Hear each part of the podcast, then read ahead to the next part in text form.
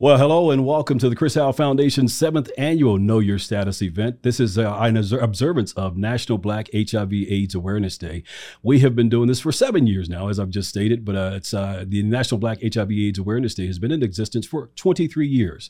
Uh, February 7th of each year is observed as National Black HIV/AIDS Awareness Day, and it's a time to uh, remind us of the fact that even though we're in the middle of a pandemic, we're still in, dealing with an epidemic that is, of course, affecting our community in significant ways ways. So we're going to spend some time over the next few moments talking about that. Uh, and we're not going to just talk about HIV. We're going to talk about all STDs that are affecting our community. And I've got some experts on the line with us to talk about that today as well. So you tuned in at the right moment. And I would encourage you to maybe even share this with someone, maybe share it on your timeline uh, so someone can take advantage of this information. Because again, uh, the information that we will unpack today will in fact be uh, life saving and life changing information. So if you will please do that for me, I'd greatly appreciate it. So now let me introduce the guest. Uh, joining me today is Jessica Glaspie. She's an author and HIV advocate. Kelly Allen Gray is the executive director of AIDS Outreach. And also with us today is Lonnetta Wilson. She's the Ending the HIV Epidemic Coordinator at Tarrant County Public Health. And I'm excited to have each of them on the line with us. Ladies, welcome to the Chris Howell Foundation's seventh annual Know Your Status event. Don't Hello. seem so excited. as we get into this discussion, uh, let's do it. Uh, let's uh, each of you take maybe about 30 to 60 seconds or so and talk about how you got involved with this particular work. And then, we'll, of course, we'll unpack that again more as we go. But maybe take about the first 30 or 60 seconds or so and talk about how you got involved. And Jessica, we'll start with you. Chris, hi everyone. Uh, my name is Jessica Glaspie. As Chris stated, I am an author of Life, Love, and HIV, a memoir, and also an HIV advocate.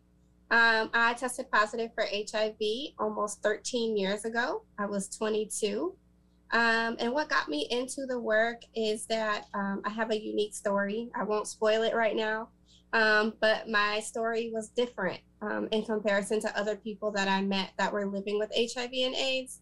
Um, so I felt the need to put my story out there so that I can support those were more those that were more like myself. All right, and thank you so much for being with us. So now, Kelly Allen Gray, well, thank you for having me. And so I come to this work very new. I am the uh, executive director of AIDS Outreach Center, and I have actually been there since July. However, I my uh, late sister-in-law was HIV positive, and so as a family member, we supported her in all of her endeavors uh, as she made this journey uh, from 1995 uh, up to 2018 when she passed. So that's how I come to this. Okay. All right. And Lonnetta Wilson, will now come to you. Yeah, so my story is very similar to Kelly. I got involved in this work after um, a close family member was living with HIV and just really just committed my life to working towards uh, finding an end to this epidemic and really just serving uh, others who are living with HIV like him. All right. Well, good deal. I guess again we're all brought to this uh, for I guess similar reasons. Uh, again, uh, the Chris Howell Foundation really was birthed out of a need to really continue to raise awareness and bring education around HIV. I too had my brother who uh, passed away due to complications of HIV and AIDS at 33 years of age in 2006. So uh, once we got somewhat of a platform, we thought if we're going to do anything in the community, that would be the thing because at the time it was uh, continued to be an epidemic, and Dallas Fort Worth specifically was leading the state and new HIV infection rates. So that's where we jumped into the fight to uh, again continue to raise awareness regarding that. And of course, since expanded our services to overall health, wellness, and financial literacy. But again, this is a cornerstone for us. So again, our seventh annual Know Your Status event. So today we will do a lot of unpacking of HIV and its continued impact on the community.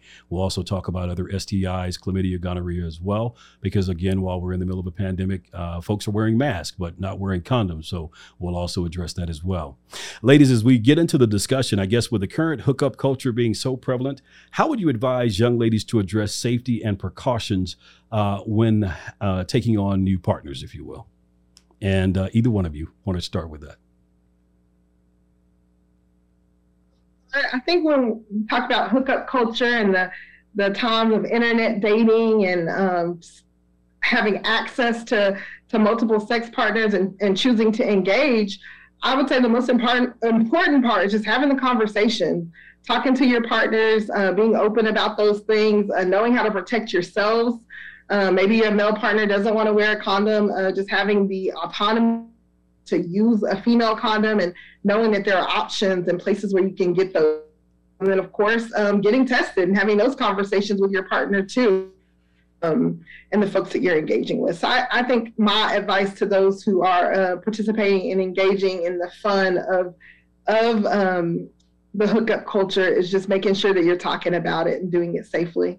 All right. Well, Annetta comes out the gate swinging. Kelly, uh, Kelly, she unpacked a number of things there that we we definitely want to get into. First and foremost, she talked about having the conversation, and then she uh, made uh, she talked about the female condom, many of which some folks listening today may have never even heard of.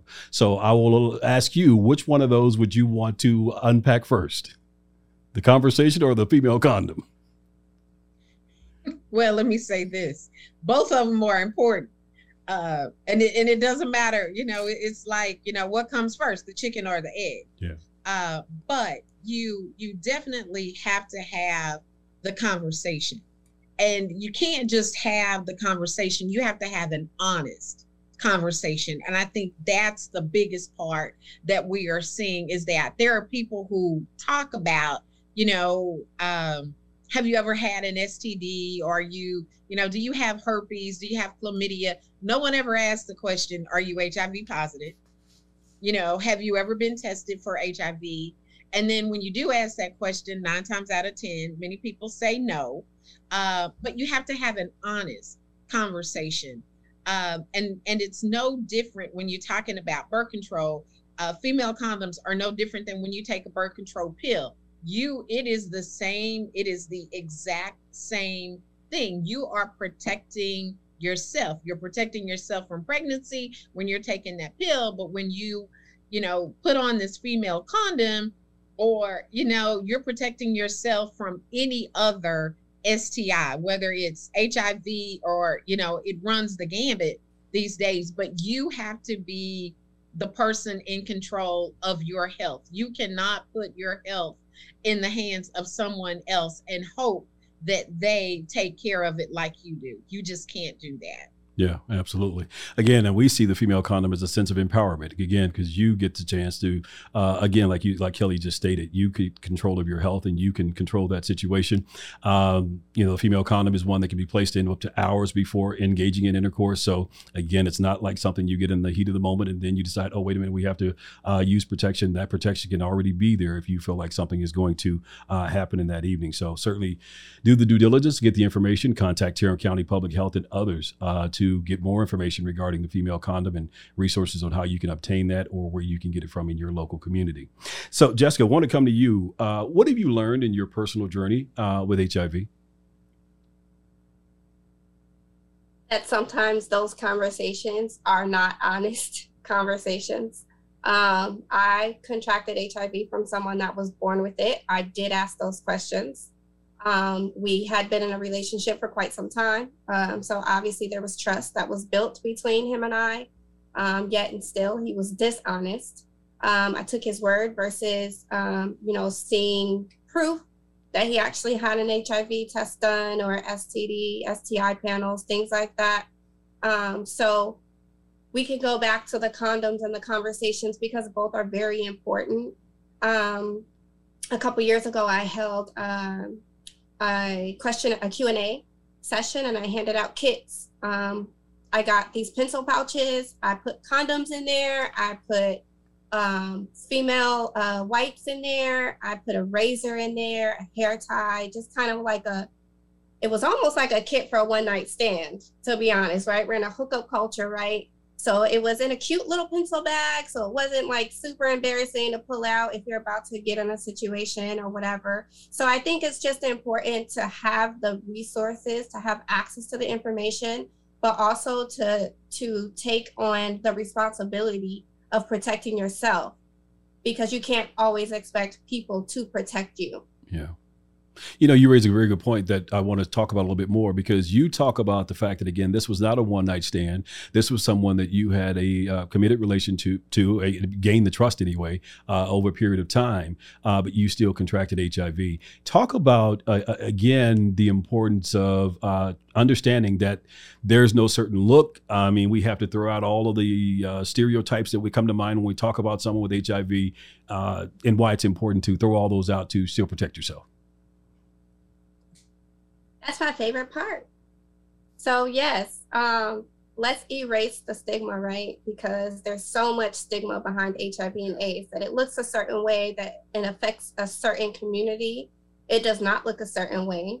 And it does not affect a certain community. It affects people that engage in the behavior to where you can contract HIV, right? So we need to make sure that that's out there um, I can understand the challenge behind that, right? Because a lot of times the people that you see heading, spearheading these organizations, the people that you see on the commercials for the medications for HIV and AIDS, you know, they represent a particular community. So it makes it very challenging for some people that cannot relate.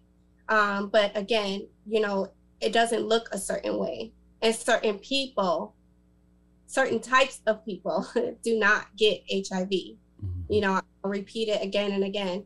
If you engage in the activities that can cause you to contract HIV, you have the same chance of getting HIV as anybody else. Wow, thank you for that. Uh, Lynette, I want to come to you. When you have the title of ending the HIV epidemic in Tarrant County, uh, and we're in the middle of a, pa- a pandemic, uh, there will be those who say, why are we even talking about HIV when we still have Omicron and all these things that are surging right now? Why is HIV even still relevant at this point? Yeah, that's a really good question. And it's hard in the midst of being the public health department and having a responsibility to keep our, our community safe from COVID. But we've got that same responsibility to, to HIV and ending this epidemic as well. Uh, the federal government announced this plan um, to do this, and that now is the time. And we've got the biomedical resources, and we've got um, the people and the places that we need them to be, and that we just really need to focus on coordinating community to get to a point of really like figuring out what we need to do to end the HIV epidemic. Um, and I think it really is. It's just a good balancing act of kind of just uh, doing a good job of uh, knowing our roles and knowing that we've got a team of amazing folks who are working so hard every day on the public health response to COVID that we've got an amazing group, an amazing team that are also working um, towards reaching our goals to end the epidemic uh, in Tarrant County. Because, like you said, like COVID is here and people are wearing masks, but that doesn't mean that they're wearing condoms. So we've, we've got to just um, work harder, dig deep in the trenches, uh, and really just focus on on managing both. Yeah, absolutely. And talking about being deep in the trenches, I mean, Kelly, I want to come back to you. I mean, you have given your life to public service. Uh, you know, prior to in this position, you served uh, in city council in city and Fort Worth. Talk about you know this new role and what would be an accomplishment for you there at AIDS Outreach as you do your work. So, this is this I I tell everybody, Chris, I'm stumbling over my words. I tell everybody when I was an elected official, I really thought I was doing my dream job yeah. because my my sole purpose every single day was to get up and to make somebody's life better.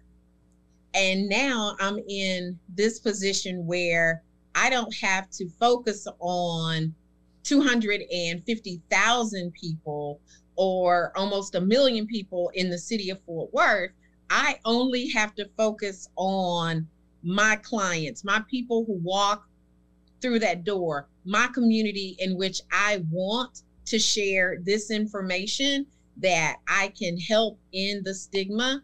Because one of the things that struck home to me the most is that African American women, we are the newest, largest number of new cases that are coming out. And yet you don't hear about us. There's not a real space for us in this conversation.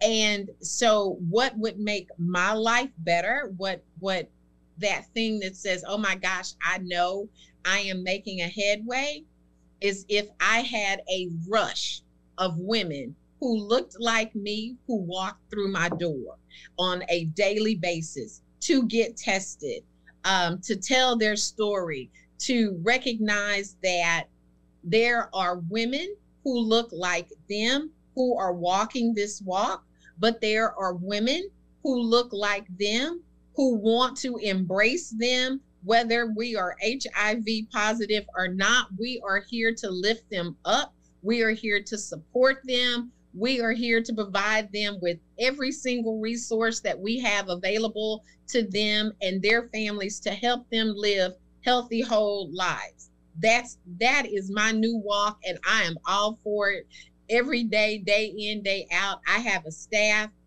of amazing people who have taken on um, my outlook and you know we just i think we all needed to find each other at the time that we found each other to be able to uh, rip that band-aid off and talk about hiv in our community. And when i say our community i'm literally talking about the african american community because we don't do it. And when we do do it we do it in a hushed tone. And if you know me i am not hushed. I am loud proud and I'm all about it. You talking about Bowdy Bowdy? That's your girl right here. Absolutely. And we appreciate you so much for it because, it, again, that's what it's going to take to really get us to, again, continue to pay attention. And for those women who, you know, need to get tested, those women who may find themselves testing positive, to know that they have an advocate, to know that they have a safe space to go into to receive the treatment that they need. Not just women, men, women and men, but particularly in this uh, National Black HIV/AIDS Awareness Day.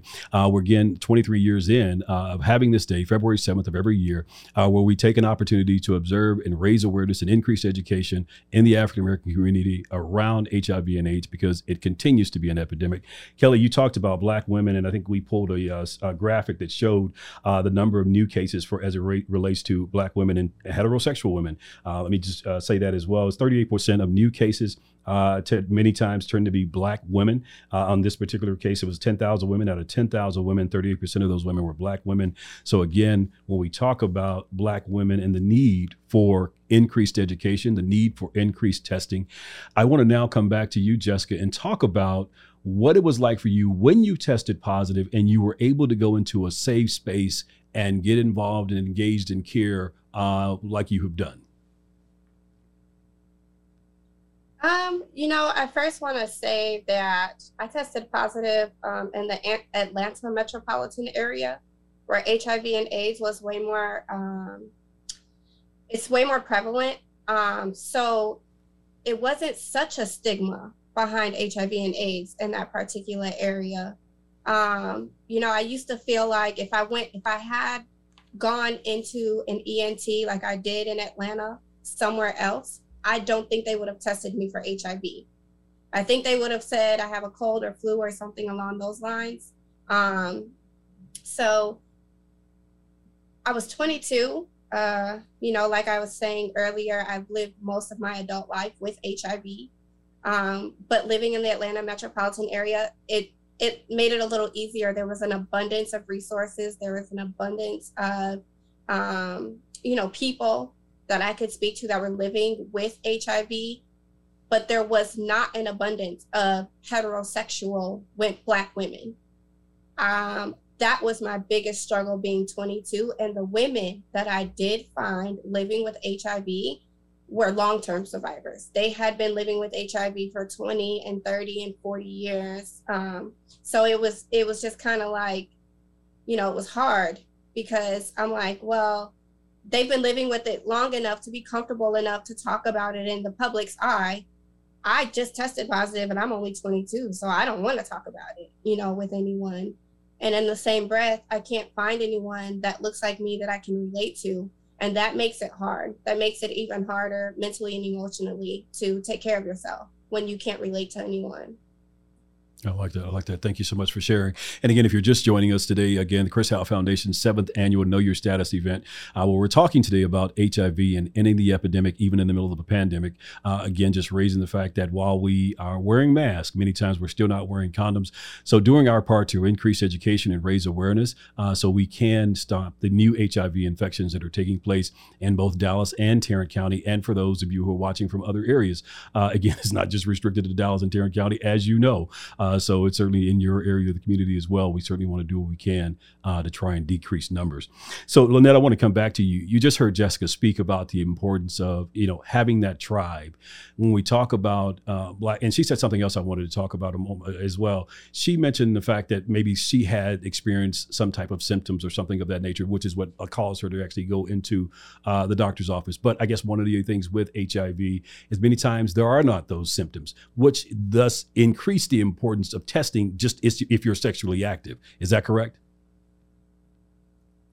Absolutely. Um, I was listening to some of the conversations that Jessica was talking about earlier um, when we were talking about condoms and communication. And one of the things that she struck me with was saying that she had trust. Like she was in a monogamous relationship, and um, and she still found herself uh, contracting HIV. And what I thought to, to add to that, and I think what fits here with the question you just asked, is normalizing testing, like making that normal. Um, and I feel we don't sometimes do a good job with that. It's such a stigma. It's such a thing that we don't want to talk about. Um, we're all having sex, but but nobody's talking about it. Um, we're not teaching our children sometimes um, how to do that safely when we are ready to engage in sexual behaviors. And I, I, think that normalizing testing would be another thing I would just add to the conversation when it comes to Black women specifically, like that it's okay to go in and get tested. That's important um, for that we take care of the entire person. So when we go in for our annual physical, that we're not just checking, um, you know, our blood pressure and our, our blood sugar and, and our cholesterol, but that we're also uh, empowered and informed and we're asking for that STI panel, that we're asking for that HIV test. Because, like we've already mentioned, um, HIV affects anyone who's engaging in that behavior. So it, doesn't look like a particular group of people. As, as long as you're having sex, there, there's that risk. So um, I would just say, again, normalizing testing um, and really just educating folks, uh, Black folks specifically, uh, to have those conversations with those providers um, and um, asking for those tests. And, and also to the providers that are out there that are listening, that they need to be providing those services. They need to be offering those things, right? So sometimes it's not just on us because I couldn't imagine going to the doctor at 22 years old and asking for anything. I just, you know, if, if I had insurance at 22, um, so just things like that, just just making sure that those things are accessible, that those services are visible and accessible in our community, that folks know where they can go to to receive those tests. Yeah, absolutely. And thank you so much for that. And I'm glad you stressed the fact that you have to ask for the test with your annual exams because many times folks just assume, well, they're drawing blood, they're doing all these tests. So obviously they're checking me for all those things. But no, they're not. Uh, unless you specifically ask for those tests to be done, they will likely not be done. So you do, uh, to the point that she just made, you really do have to ask for those tests to be done. Uh, so as you're doing your annual exams, please do. Kelly, I want to come to you because I think many times, you know, folks just say, you know what, I don't want to know and they don't want to know, maybe because they don't want to deal with quote unquote the fallout if they do test positive, because the stigma that's associated uh, with having HIV. Folks think you're promiscuous, they think you're a drug user, or, or, or whatever the case may be. And we all know that I mean, that's not a chance. I mean, there's very little chance of that at all. It's just that, again, you engaged and you now contracted the virus. But let's talk about the stigma and what we need to do as a community to really fight against this stigma so folks feel comfortable. And like uh, uh, Lonnetta just talked about, normalizing testing. So I think the first thing that you have to do is you have to talk about it. You have to recognize, and, and Jessica said it very well. Um, HIV, it doesn't have a look. You know, when you are positive, it does not have a look. It does not, um, it affects you, it affects everyone, regardless of your race, your ethnicity, uh, your religion, um, you know, your sexuality. It it affects everybody, your economic status. It just it it affects everybody. And I think in, in talking about black people, because that's what we're talking about, for us, we, um, you know, we know bad things. This is just always my example. We know that Uncle Ray Ray is touching the kids. And instead of calling out Uncle Ray Ray, we just keep moving the kids out of Uncle Ray Ray's way versus addressing Uncle Ray Ray. And that's what we have to do with HIV. We have to we have to have the conversation head on. And I always tell this story uh, because it, it blow it just literally blows me away. There was there's there's this minister and he called me and he wanted me he was really concerned about PrEP and PrEP is is the medicine that helps you to be virally suppressed and so he you know he said we have to tell young men young men we have to tell young men that um you know when they take that PrEP medicine it affects their heart it affects their kidneys it affects their liver. And you know kelly you're you're helping you're helping kill young men. And he says this over and over and over. So i so i say and, and let me say i am a preacher's kid. So I, am trying very hard you know to say mm, pastor you know pastor and so finally i said so let, let me get this right you want me to be concerned about the young man's liver his kidney or his heart because he's taking PrEP medicine. But you don't want me to be concerned about the fact that many times this young man is also supposedly in a monogamous relationship with this young woman.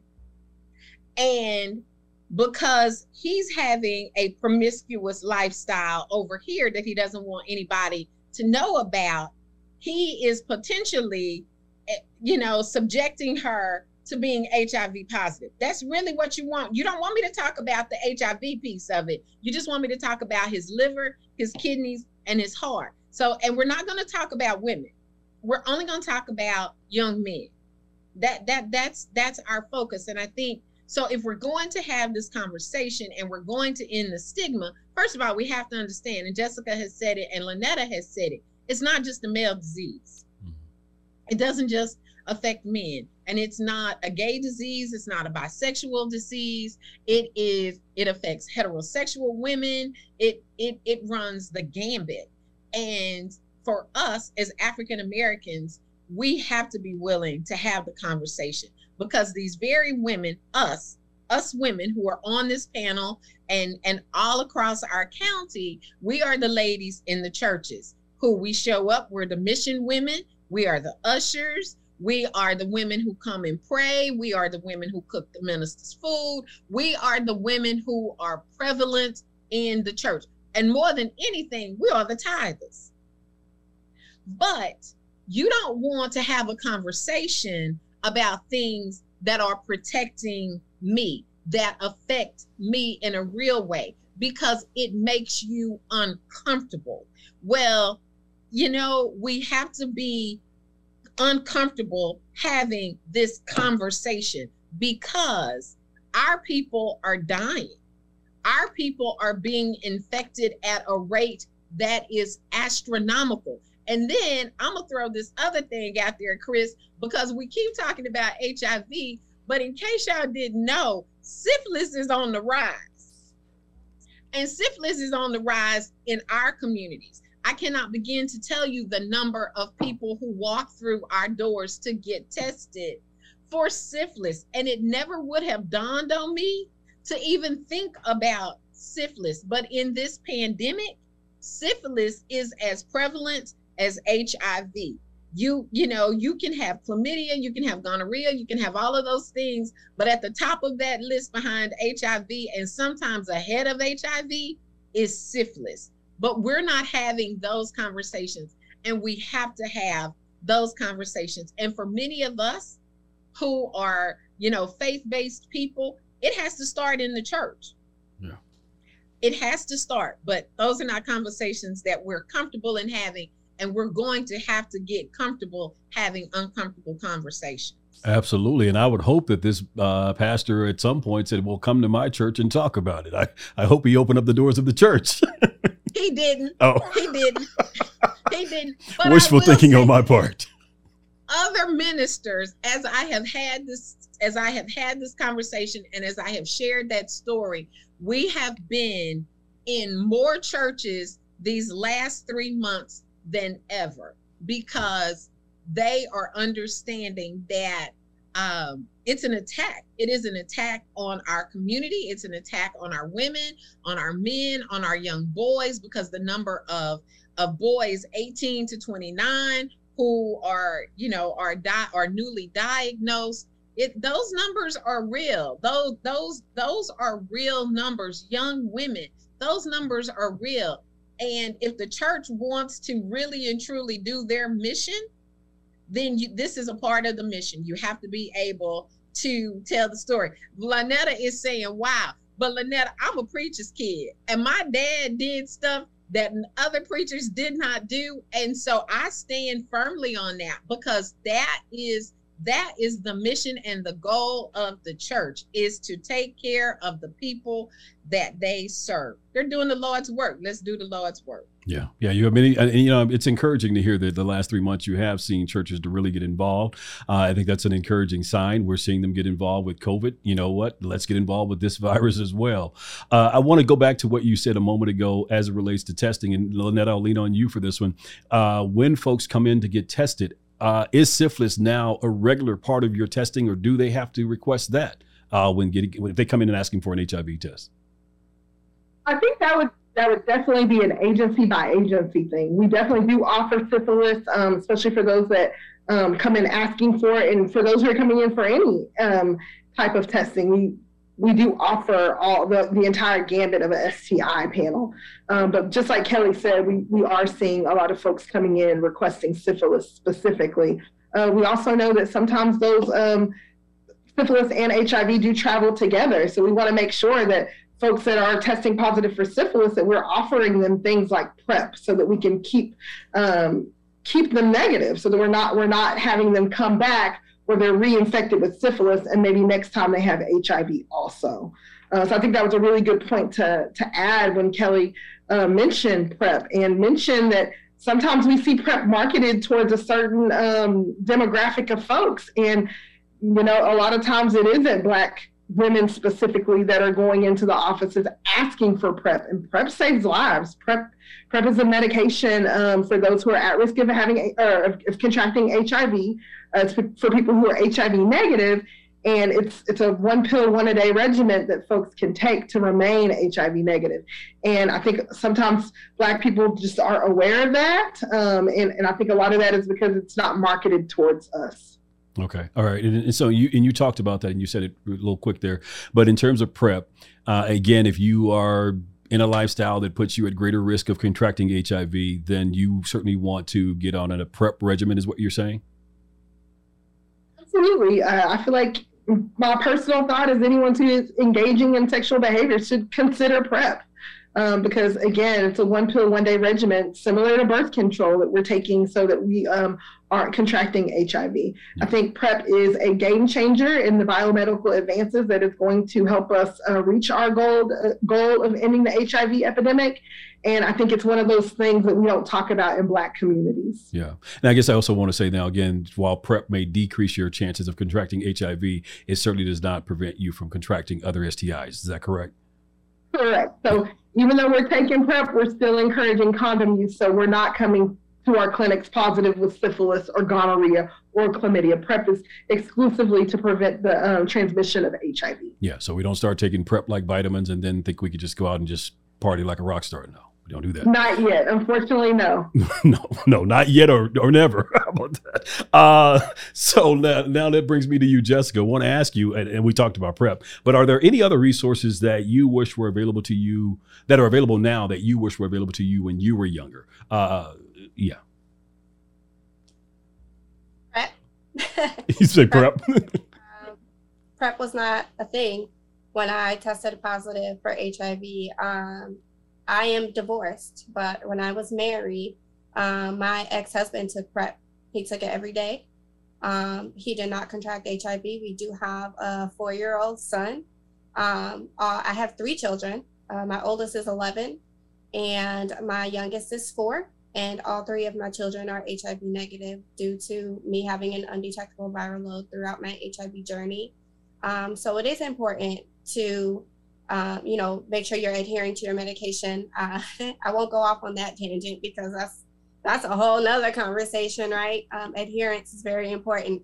Um, but I do wish that PrEP was available. I also wish that there was more mentors and more Black women um, that were a part of these organizations that spearhead the HIV and AIDS awareness um, programs. I've I've been I've volunteered at many organizations, and almost always there is a gay man at the head of these organizations. And you know, it's it's it's hard. It's hard for myself because you feel so alone. You feel like, um, okay, does this not affect people like me? Like, you know, like where did I, you know, where did I miss this? So uh, it's important to have people that look like you. It's important to have people available that that you can relate to because otherwise you're discouraged and it will prevent you from continuing in care. You'll seek care from your first appointment because that's what you're supposed to do. But then continuing in care is challenging because every time that you go and see someone or every time that you see a commercial, it's somebody that you can't absolutely can't relate to. Hmm. Couple of things you said there that makes me want to. As first of all, when you say look like you and and, and looking at you, what's your reaction? Uh, and I'm just going to go out on a limb here and assume that you've heard it a number of times. You don't look like you have HIV. Hear that all the time. um, that's because of the expectation that HIV, number one, is a gay disease. Um, that is a huge it it irks my soul. I'm telling you. It just like, and I, I said this in my book. Um, so as you know, I wrote a memoir. I started journaling in 2007, which was before I had HIV. I contracted HIV in 2009. I can literally read my journals and see how my life changed from before I had HIV to right now. Um, so I decided to write a book because, um, you know, I wanted other people to be able to relate and know that they were not in it alone. Um, but yeah, people expect you to be. I remember people saying, "Oh, that's why you're so small." I'm 98 pounds with with three kids. I've been 98 pounds probably since high school. It's not because I have HIV. It's because I've just always been small, right? Yeah. They expect you to look sick. They expect you to you know, to to be gay, they expect you to have slept with a gay man. And it's it's insane. I was in a monogamous relationship. The person that gave me HIV was not a gay black man. He was very much straight. Um, unfortunately, he was born with it due to having parents that were had a, um, drug use. His parents contracted it using IVs. Uh, I'm sorry, needles. So it's you know we have to erase that stigma. We have to. And I just feel like a lot of times I am just one person trying to change the narrative of the whole world. So it can be overwhelming. Um, but that's why I'm here. That's why I tell my story um, because it has to start somewhere. And I figure why not start with me? So. Absolutely. Well, thank you so much for sharing your story again. I think you're doing a great job, and uh, just being here today, I think you're certainly going to help to open the eyes of a lot of people, and uh, again to uh, help erase the stigma that's associated with it. Because again, like you said, so many times we wrongfully think that it is a gay man's disease. Uh, that's not the case at all. So again, uh, doing our part to help educate our community. If you're just tuning in with us, uh, again, it's Chris Howell Foundation's seventh annual Know Your Status event in observance of this day, National Black HIV/AIDS Awareness Day, and its 23rd annual observance, uh, February 7th of every year. Many times, uh, National Black HIV Awareness Day is overshadowed by the Super Bowl. Thankfully, this year it's uh, a week later, so a week ahead of the Super Bowl. So it's not being overshadowed by the Super Bowl uh, this year. So, uh, Kelly, want to come back to you. Uh, you know, we're in the middle of a pandemic. We talked about that. We talked about encouraging folks to come in to get tested. Many folks may feel like, you know, wow, if I was going to find that I was I was positive, would that restrict my services that I could receive and getting into treatment, things of that nature, with being in the middle of a pandemic? Talk about how you guys are continuing service even throughout the pandemic for those who, again, recently came into your office and found out they're positive.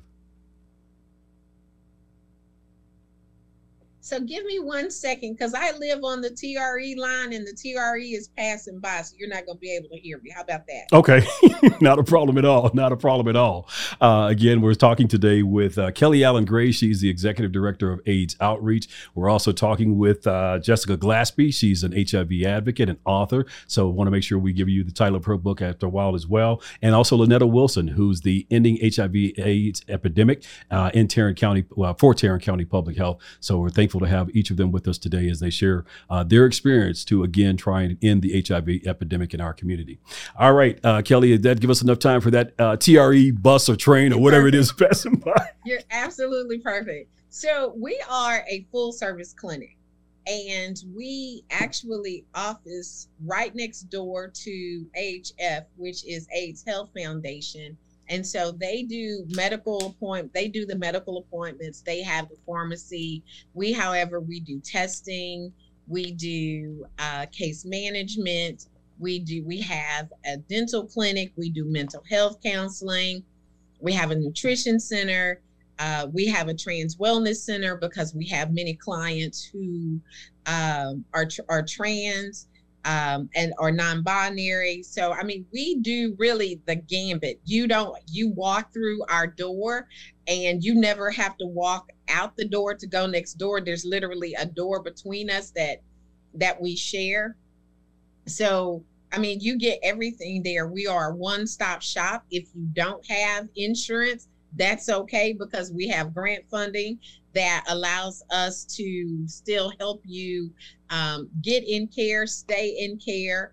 Um, and so that doesn't even become your issue. If you have uh, insurance, then we'll take your insurance. But nine times out of 10, you know, we just want you to walk through the door and and then we'll take it we'll take it from there we will hold your hand every single step of the way and uh, because we we know how important it is uh, for any one of us who has any type of illness uh, to be in care and to have good treatment and and the other thing that is absolutely important when when we're talking about this is we're Vegas. I mean, literally, we are Vegas. When you come through that door, if we know you outside of that door, we may as well not know you because all you are to us is hello, ma'am, hello, sir. How may we help you? Your business stays in that building. And the best way to lose your job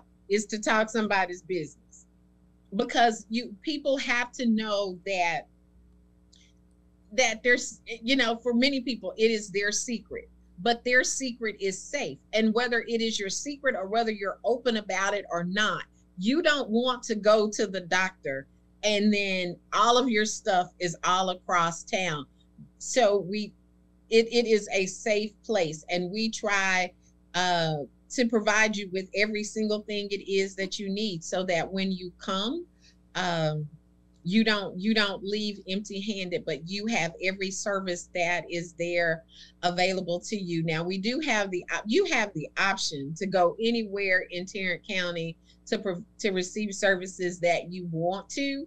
However, I would prefer you come through the doors of AOC because I know what's going to happen and I know how you are going to be treated. And I want everyone to have the opportunity to live healthy, whole lives.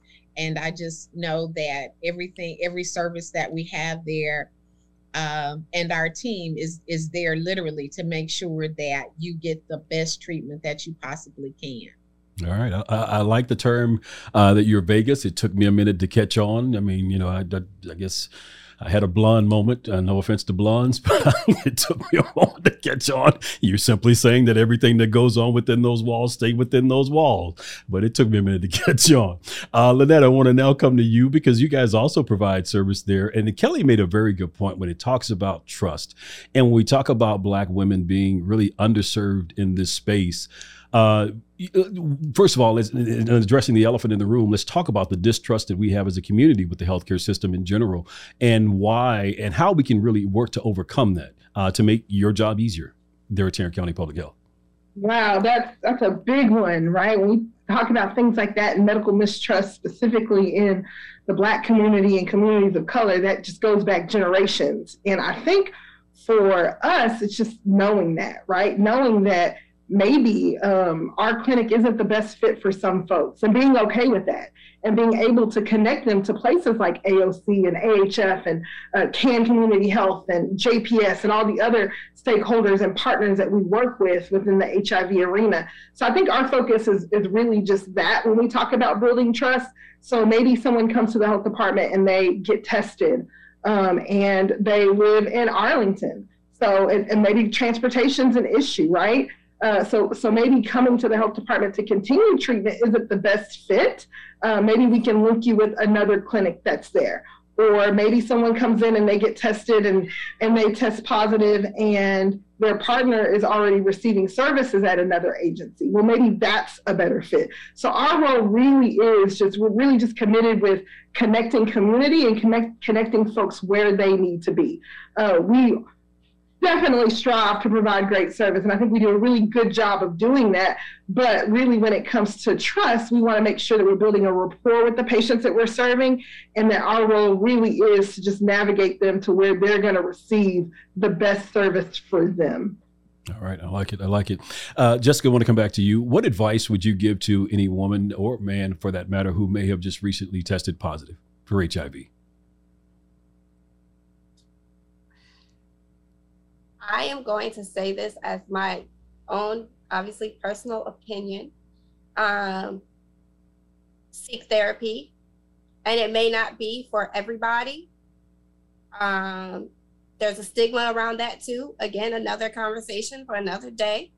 Um, when I was 22, I was like, I don't want to go to therapy. These people don't think I'm crazy, you know. But when I finally got into therapy, um, I had been positive almost seven years.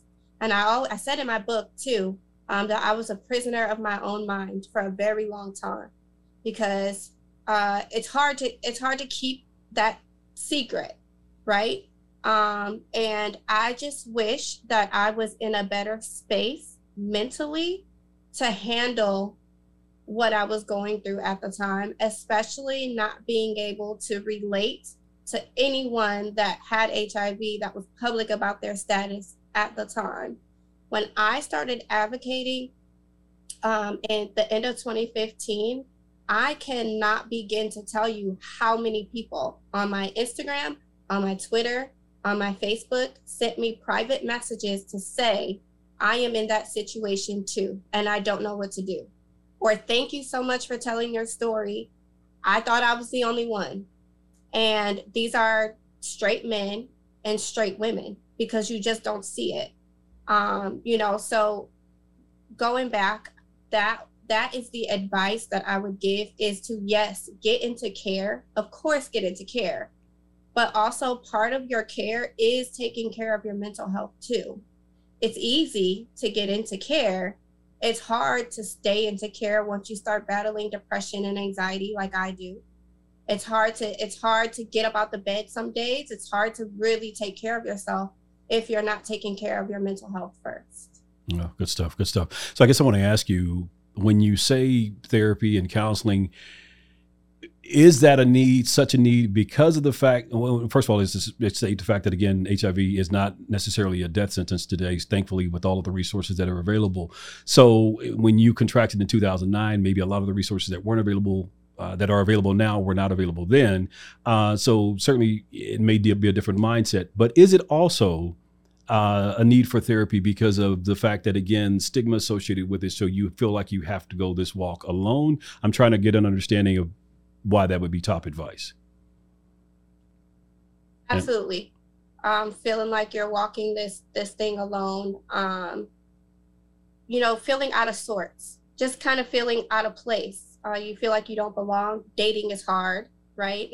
It's certain things that just become challenging once you contract HIV, it is hard to have those conversations. If you have children, you have a hard time having those conversations with your children in a way that they can understand.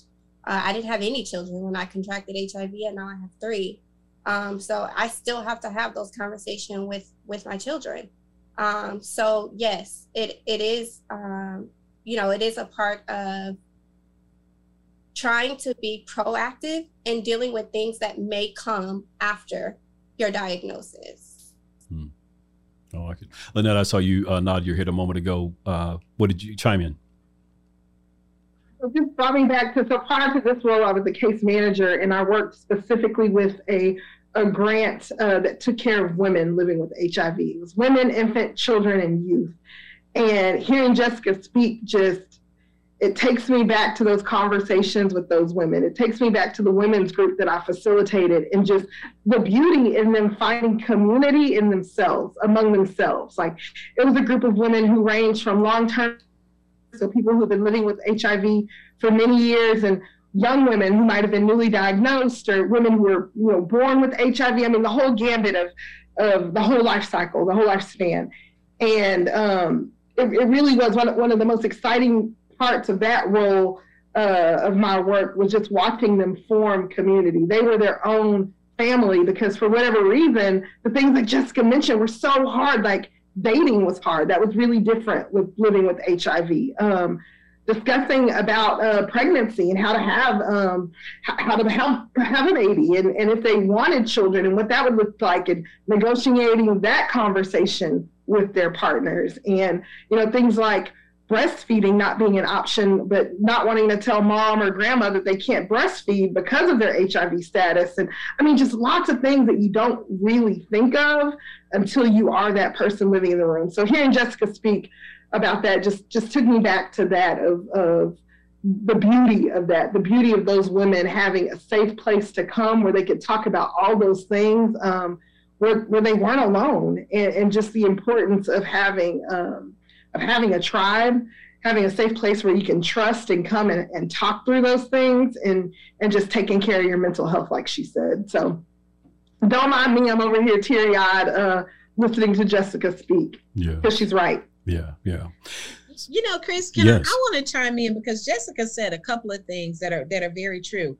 Uh, first of all, she talked about how there's nobody, you know, when you're going places, there's nobody there that looks like you. There's not a person there who can relate um, to you.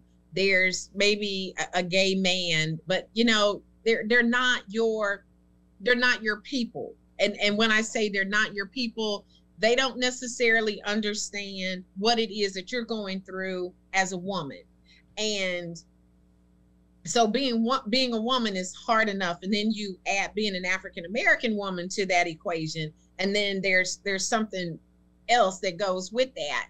And so, you know, lis- listening to Jessica talk, one of the things that I am most thankful for uh, being a part of of this walk and this work is that in our building there are women who are HIV positive and they stand very firmly in in in that in in you know being a, an African American woman who is HIV positive um, and telling their story and reaching out and wanting um, to make sure that other women's journey is not um, a hard journey but that you know you can live a full healthy life um, you know being hiv positive but we also have young men. And when I say young men, our my youngest employee is 21 years old and his role every day is to tell his story to somebody to help somebody along that journey whether so when you come into our building and you are newly diagnosed we have what we call peer advocates and each one of our peers are HIV positive. And I'm telling you this because they tell their story every single day to everybody on every platform. So I'm not violating any HIPAA laws because that is what they are hired to do. But when you hear them tell their stories, it it moves you in a way that when you listen to Jessica, you think they are young and they they are they are helping people walk this journey. And you don't realize how important that is until a 21 year old tells you you need to go to counseling. You know you you have to you you need to go to counseling. I'm here to talk to you. I'm here to hold your hand.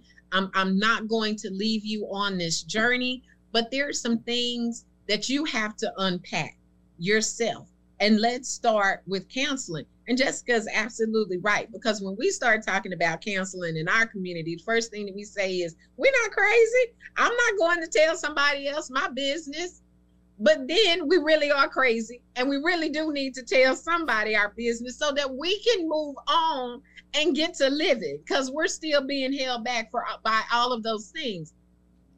And so, you know, I think when Jessica is right in this space, there has to be more people like me, like Lonnetta, like Mukum, like those ladies who will hold your hand, um, whether you know we're heterosexual, HIV positive, whatever. You have to be able to walk into places and see us and know that first of all, we're not there to ridicule you. We're not there to, you know, to to turn our nose up. Actually, what you do when you walk in my building, you're gonna get a hug you know, because uh, you know, for me, a hug makes everybody, it makes everything better, and it's gonna be baby, sweetheart, you know, all of these things. And I tell my, I tell my staff, I'm sure I have broken every HR law, but what you know is you are loved and you are appreciated. I, I don't care. I, but those are my terms of endearment and, and touching and feeling is my love language. But I, but for you to come through that door it is not easy. It is not easy. And you have to be able, you have to be met by people who understand that and people who are going to love you. And, you know, it helps if the person who, who's loving you and understanding looks like you and can relate uh, to you that, you know, yeah, you're two seconds from getting your electricity turned off and you don't have gas and but uh, you know let's figure out how to get your, your ele- electricity bill paid. We have some gas cards. Hey we got some walmart gift cards. And and we're just there to love on you and hold you and and help you. But we have to we have to also you know know how important it is to be in this space. And we're not you know we we should be more there should be more of us in this space doing this work so that people like you, Jessica, women like you, don't feel like you're left alone, that that you're out there by yourself. Because you know, the greatest circle I have in my life is my sister circle. That's that's my greatest circle. And so there should be that in this space as well. Wow. Wow. Thank you so much for that, Kelly. Kelly, again, is the executive director of the AIDS Outreach Center. So, again, doing a great work. And Kelly, we certainly are thankful for all the work that you guys are doing over there. Uh, I want to come back to you real quick, Lonnetta, as we get ready to land this plane. Again, you uh, may have mentioned it earlier, but for folks who, you know, may not have insurance, things of that nature, I guess we got folks listening to us from all over. But what are the best options or locations for healthcare if folks may be underprivileged or just unable, unable to afford the traditional healthcare? That is a fantastic question. And I would say that if you are, you find yourself needing services and you are not insured, regardless of where you live, if it's um, STI to HIV related, I would start with HIV.gov and type in your zip code. I would start there, type in your zip code, look at the agencies that are near you, that are close to you, that offer the services that you need, and find them. And I mean that regardless of status, whether you're HIV negative or HIV positive, start there. Um, locally, I would say uh, we have a really great website uh, we partner with the Tarrant, uh, Tarrant County HIV Administrative Agency uh, called it's www.beathiv.org, and it's a really great resource um, that has all the agencies in Tarrant County that offer uh, things like HIV and STI testing. Um, like Kelly said, her agency has um, a trans health clinic um, and all the other services that people need. Uh, there's options for PrEP um, and things like that. I think it's really important for me to not leave this space and saying, especially for things like PrEP. A lot of folks are like, "Oh, I'm uninsured." There are so many programs, there are so many grants, there are so many ways to get those things paid for. So if, if you have a desire uh, to access access those things, do it. Ask the questions. Ask what um, resources are out there that are available for you to help. Ask for a social worker. Um, call me. You know, um, I, I, I really just want folks to take away that if they need something, say something, because there's a lot of us that are willing to to go in the trenches to make sure folks who look like us have access to those things, because we don't want uh, we don't want to increase the number of new infections. We're we're working really hard to to de- decrease the number of new infections. Absolutely. And thank you so much for the work that you guys are doing over at Tarrant County Public Health. And thank you for your partnership and partnering with us tonight uh, in this event. So thank you so much for the uh, partnering with us. Allow us to put on the Chris Howell Foundation seventh annual Know Your Status event on this 23rd annual uh, National Black HIV AIDS Awareness Day. It's February 7th of every year. And again, it's just another opportunity to increase education and raise awareness regarding HIV. As we get ready to, again, land the plane and round it out, I want to come to each of you and real quick just ask you a couple of questions here. First and foremost, we've talked a lot about testing. Is it realistic to expect that folks will get tested when engage before engaging with a new partner? Jessica, we'll start with you. In my opinion, no. Um, you know, it's uh, most times uh, it's not planned, right? You just kind of get in the heat of the moment and i mean are we really going to stop to go and wait? Let me make sure that what you said is true. Let me make sure that you telling me that you're hiv negative that you're really hiv negative. Um, no i don't think it's realistic for for people to get tested right before they have intercourse um, which is why it's important like we said earlier to carry around you know condoms whether it's female condoms or male condoms um, you know, take PrEP if you're engaging in high risk activity, um, and to, you know, uh, have your test ready, right? With all this technology, I can pull up LabCorp on my phone and show you my lab results from my HIV labs. Um, you know, show you that I'm undetectable, right? Because undetectable equals untra- um, undetectable means untransmissible, right? So, you know, those things are important. It's important. So, to answer your question, no, I don't think people, uh, I don't think it's realistic that people get tested right before they have sex. Um, but I do think there are other opportunities, right, to know your status before you even get there. All right. Was either one of you, uh, Lonnetta or Kelly, like to weigh in anymore?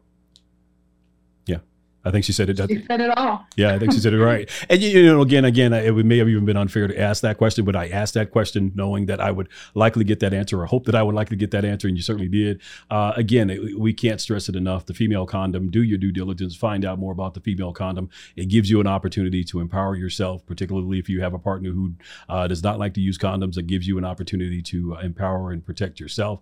Uh, or like Jessica said, uh, you know carry around the male condom for yourself uh, to ensure that you protect yourself if you're going to be if there's even a slight possibility of engaging. And i know we use this term um, high risk behavior but if you're engaging in sex with someone who you do not really know then that could be considered high risk. Uh, would you all agree? Absolutely. I, my thought is that you know, you might think you're in a monogamous relationship, but sometimes you're not. Like just because I'm monogamous doesn't mean that my partner's being monogamous. So it's just always best to protect yourself. Absolutely. So as we close it, I guess the question, the final question I would have for each of you is how do we shift the narrative around HIV to provide more knowledge to Black women in particular as we celebrate this 23rd annual National Black HIV AIDS Awareness Day? I, will say how we shift the narrative is just education. Things like this, you know, Chris, thank you so much for allowing us the opportunity to have such a rich conversation about HIV and specifically among Black women. Um, so I would say start where you are. Have the conversation uh, at church, like Kelly said. Have it with your children. Um, have it among your circle of friends. Normalize testing. Uh, and then and from a community standpoint, I'd say get involved. There's organizations and groups like the Texas Black Women's Health Initiative, which is a really great group of folks who uh, typically meet at, over at AOC every month, um, led by an amazing advocate here in our community. And the focus really is on improving the lives of Black women living with HIV and, and helping those who are HIV negative stay negative. So just getting involved where you can, educating yourself, and not just gatekeeping that knowledge, but sharing it with everyone among your circle. All right, good deal. Kelly or Jessica, anything from either of you? How we shift the narrative? No, I think Lonnetta did a great job of, of telling us how we shift the narrative. All right. Well, thank you all so much again, and thank you for tuning in today. Uh, again, you've been part of the Chris Howell Foundation's uh, seventh annual Know Your Status uh, event uh, in partnership with Tarrant County Public Health. So, thank you to our friends over Tarrant County Public Health for their partnership. My guests that have joined me today is Jessica Glaspie. She's an HIV uh, advocate and author. So, be sure to look her up again, get her book as well. Kelly Allen Gray, Executive Director of AIDS Outreach. Again, that's in Tarrant County, but you can reach out to Kelly and get information if you're from any part of the country, uh, she'll be sure to try and help you as well. Again, also Lonnetta Wilson is the Ending HIV Epidemic Coordinator at Tarrant County Public Health. So again, thank you so much for watching. And if you caught it in the middle, then be sure to go back and uh, catch it on YouTube to catch it from the beginning all the way to the end. Until then, take care of yourself.